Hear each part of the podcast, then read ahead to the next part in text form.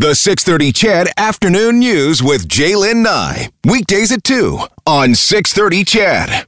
You know, we've been watching for and talking about some of the other human impacts from the COVID 19 pandemic uh, drug use, depression, you know, family, family separations, of course, job loss. And of course, then domestic abuse. Listen to this domestic violence related calls to Edmonton police have risen 16% in 2020, and experts are attributing that in part to the pandemic. Police say there were more than 8,000 police reported incidents of domestic violence in Edmonton between January 1st and November 15th, including assaults, family disputes, breaches of court orders, and break and enters. Now, during the same time, in each of the past three years, there had been an average about 6,900 such incidents. So those numbers are up. Now, for those experiencing domestic violence, that message that you keep hearing, that we keep telling you, which is, you know, stay safe, stay home during the pandemic, obviously is is a really huge challenge and a scary scary one because those experiencing domestic violence for, for those people, home is not safe. CHEDville Tomorrow is the YWCA of Edmonton's 10th annual Rose campaign. It's going to be a a virtual one tomorrow. It's an effort to raise awareness about those experiencing domestic violence and trying to escape, as well as raising money to help those who support them. I have a couple of uh, guests this half hour. Catherine O'Neill is the CEO of the YWCA of Edmonton, and Lana Wells is the keynote speaker at tomorrow's event. She is the Brenda Strafford Chair in the Prevention of Domestic Violence and Associate Professor at the University of Calgary. Catherine, Lana, welcome to the show show. Good afternoon. Good afternoon. Thank you for having us. It is great to uh, to uh, be able to have this conversation with you. Although I, I, wish we weren't having it, and I think I start every conversation about domestic violence the same way. This is a conversation that we've been having for a very very long time. Uh, Lana, I want to get into some of the work that you're doing and uh, your messaging in that in that speech tomorrow. Catherine, I want to start with you though because it's been an interesting time for you. You became CEO of the YWCA of Edmonton. Your first day on the job was literally the day that everything got shut down. How did that result in the Y pivoting to make sure that those who needed your services were still able to get them? Well, thanks again for having us on today, Jaylen, because this is just such an important topic that the entire community we, we need help with. So, you know, when the lockdown happened, uh, we knew just instinctively that, you, you know, with people being in their homes, added stresses in homes, that we were really concerned that women and girls would be put at, you know, sometimes in further risk. So, how did we serve? You know, we had to pivot a lot of our services and programs online to telephone. We have a counseling services and 90 99% of our counseling services are heavily subsidized or free, and a lot of our um, clients are, are, are women and, and, children that have uh, faced family violence. So, getting those services um, online and by telephone was critical and was done within weeks. We also moved all of our services for um, our youth programs online. So again, we had that connection. We were staying close to folks and we were checking in on them. So it has been an incredible year. Our staff has moved quickly. They have adapted, and um, we've made sure that we have stayed connected with these folks as possible. Yeah, Catherine, um, and and that's um, you know that's a that's a huge challenge, all things considered. I'm I'm curious to know those numbers from the police that I mentioned as I was introducing you. Are is that reflective in what you're seeing at the Y? You know, we're definitely and we're always in contact with not only the police but our municipal, our provincial, and our federal partners about what they're seeing and their what they're also seeing, and so those are the reported numbers. And I, I, think we have to be really clear about that. Those are the people that have called police. And we're very concerned that the unreported cases, you know, what's happening to those folks. And so we really want to get the message out that if you need help, you ask for help. It will come. Um, we're worried that many people might be just suffering in silence right now, and, and we, as a community, need to be aware of that fact. And and beyond that, you know, as we're talking to our partners, we're still getting the data in, and you know, we're hearing anecdotally that the severity of the cases are really concerning police and and others. You know, we're hearing a lot more strangulations, choking, things that are really concerning to police. I mean, when you start using the the reality of it, when you start using the language that um, that describes in part um, what is happening, it is. Um, uh, yeah, well, Catherine, it, it just it's it, it brings tears to my eyes and it, and it kicks it's a it's a it's a punch in the gut for me to be honest with you because I I, I still can't wrap my head around uh, my head around this. Lana, this is this is your work. This is the the job that you do, and you every day are, are looking for solutions and, and different ways to for everyday Albertans to maybe help out. There's so much I want to get in with you, Lana. At the start of the pandemic, when we when we got into this, how concerned were you um, that this was going to be very bad for for for folks who who couldn't escape um, domestic violence? Yeah, thank you for the question. And, you know, with confinement and stay at home orders, you know, we're seeing an increase in healthy, unhealthy coping mechanisms, an increased stress. You mentioned at the beginning of your program loss of job and financial strain, and really an overall lack of access to formal supports because many things were shutting down or not available.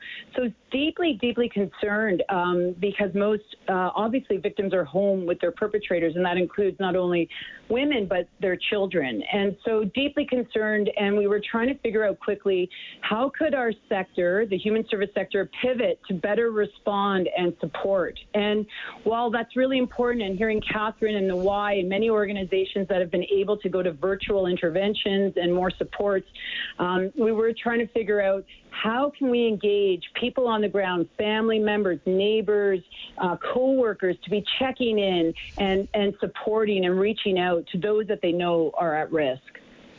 Well, and, and this is such a, a huge part of it, but let's be real, Lana. I think, um, you know, for the, the years that I've been involved with, you know, events and, and helping to raise money for different organizations that that help women and children fleeing domestic violence, we, we talk about, you know, what to watch for, what to look for, to, to, to the ways to step in. But I think there are a lot of people out there, and I was I would say maybe a majority of people who don't know what to look for, who don't know how to do it, and are really worried about um, sticking their nose in, in, in a place where they think it doesn't belong.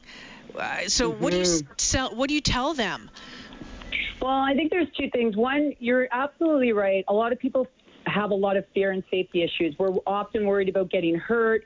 We're worried about losing those relationships, and that we feel that we have well, that we lack skills to intervene. And what I'm talking about tomorrow is really what we call the three R's the ability to recognize abuse, respond appropriately, and refer to community resources. And we do think it is a skill, and anyone can build those skills. So we can learn to respond to a disclosure. So we can listen respectfully and compassionately. We can come from it from a non-judgmental place. You know, we can watch our verbal and our tone and how we approach people, and so that we're not patronizing and we're not shaming people. And so we can be more mindful of what we're saying and and needing to have empathy, not pity, and not shame women, right? And so finally, we need to believe. We need to be able to believe women, uh, tell her the abuse is wrong, and that it's not her fault. And then we need to be able to understand what resources are in our community. And I do think it's an Albertan duty to understand what is available that we can connect our friends and family to or our neighbors when they do need help. So, Lana, so give give my listening audience right now, those folks who have tuned in right now, give them some advice. What do they need to be looking for? What would be some of the ABCs? You talk about the three R's, I guess. Let's do it that way. What do they need to watch for? How can they help if need be? Mm-hmm. Yeah, I think the three R's. If any, if your listeners can really remember three R's: recognize, respond, and refer. So recognizing there's multiple ways of understanding domestic violence. Right? There's physical types, but there's also many other forms, and sometimes we can't see it. So there's mm-hmm. sexual, emotional, and verbal. Sometimes there's psychological, financial, and social. And so really trying to understand and listen to what our friends and family members are explaining to us to be able to recognize what they're feeling. So being being able to listen respectfully and compassionately and be able to ask the questions. And if we do feel someone is at risk, it means responding in a loving and responsive way and not shaming them. Um, and often because our response really matters for victims. If we respond in negative ways, that can spiral people. If we respond in positive ways, that can actually put people on the path to recovery. Mm-hmm. Okay. Um, so, some important points uh, right there, and um, I, am hoping that some people are taking notes. I've been taking notes as you've been writing, as as we've been talking about this. The fact is, though, I mean, you know, Atlanta and and Catherine. Um, we, we've been having these conversations and they're complex conversations right there are so many mm-hmm. layers to this your work you talk about you know wanting to to, to stop and put an put an end to uh, to domestic, domestic violence, and I'm not sure, and I hate to say it, I'm not sure that that can be done. And how right. optimistic are you? And and maybe I shouldn't say that, Lana, but sometimes it's just so disheartening. Mm-hmm. Well, and and I'll, I'll I'll step in for a second and, and pass over to Lana. But I'm listening to Lana makes me really hopeful because the work she's doing groundbreaking research mm-hmm. in Alberta right now, and and you know this is what this is one of the reasons I've been brought to the Y I really care about gender equity, and we'll never truly have it if we do not, as a community, come together and really find out ways in our own communities on how to end, end gender-based violence. So mm-hmm. I I feel very hopeful. I feel very optimistic because I think this COVID, the pandemic has shone a really bright light on these big challenges mm-hmm. facing our community. And I, it's pulling the right people together. It's giving folks information. It's empowering people. And with people like Lana and, and the YWCA and so many others in our community stepping up, I, I'm very hopeful. Lana, your great, work. Yeah. Sorry, go ahead. Mm-hmm. I was just going to say, and I'm hopeful too. Um, you know, research shows that violence in humans is not inherent. And so that mm-hmm. means it's created and influenced by external factors, and therefore it can be prevented, right? Mm-hmm. So we need to understand, and I think Catherine's point about understanding root causes like historical and structural injustices, yep gender inequality, poverty, colonial violence, inadequate housing, substandard education, lack of opportunity, shame, and isolation. All of these things drive violence. And we have an opportunity here in Alberta to change those structural injustices. And with programs like and agencies like the Y who are trying to support women's empowerment in multiple ways, you'd start to see choices and actions change. Catherine Lana, what more help needs to be uh, provided? What more needs to be done? Catherine, let's start with you.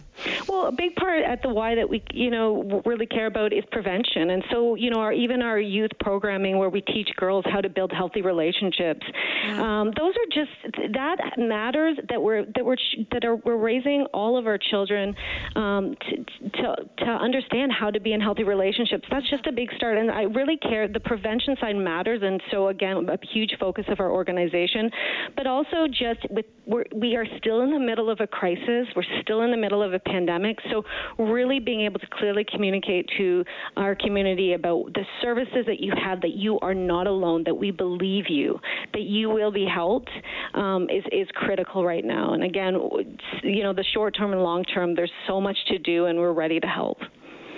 Lana, you talk about in some of your work, and I was I was reading about it, uh, the shift the project to end domestic violence, and and I'm seeing more and more men and young men take a stand and saying that they will add their voice, that they will stand up, and they will call other men, uh, other other people out when they see something wrong. How important is that in in in this move to end violence?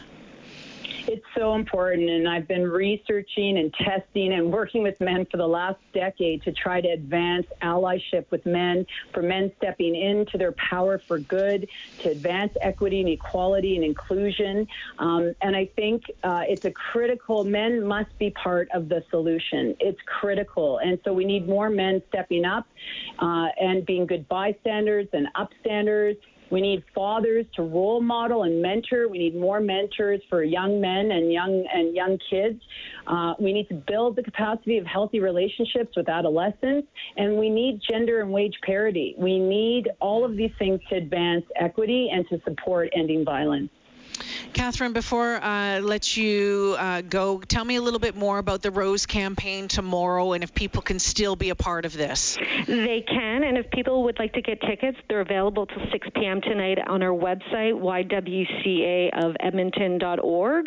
And if they can't make it to our event tomorrow morning from 7:45 to 8:45, they can always go on onto our website to donate um, and stay in touch with the organization. And you know, at tomorrow's event, it's another thing that we do is we stop and remember the 14 women who were killed 31 years ago at a École Polytechnique in Montreal. That day rocked our country, and you know, 31 years later, um, we still have so much work to do. But like I said, I'm very hopeful that a lot of things, important things, are happening in our community. And so tomorrow, I really am excited to get folks into our event to learn more, to learn more from Lana, and to also just hear about how they can support the work that we're doing in our community. Absolutely, and it's a virtual event, so everyone needs to remember that. And uh, Lana, I look forward to hearing you speak tomorrow morning. Lana, Catherine, great to talk with you again. Thanks for joining me this afternoon, and thank you both so much for the incredibly important and vital work that uh, that you're doing on this front. Thanks so much, Jaylen. Thank you so much. Have a great day. Yeah, you too. Catherine O'Neill, the CEO of the YWCA of Edmonton, and Lana Wells from the University of Calgary. You can read more about her work if you look up uh, the Brenda Strafford Chair in the Prevention of Domestic Violence. Some really, really fascinating work being done right here in our province.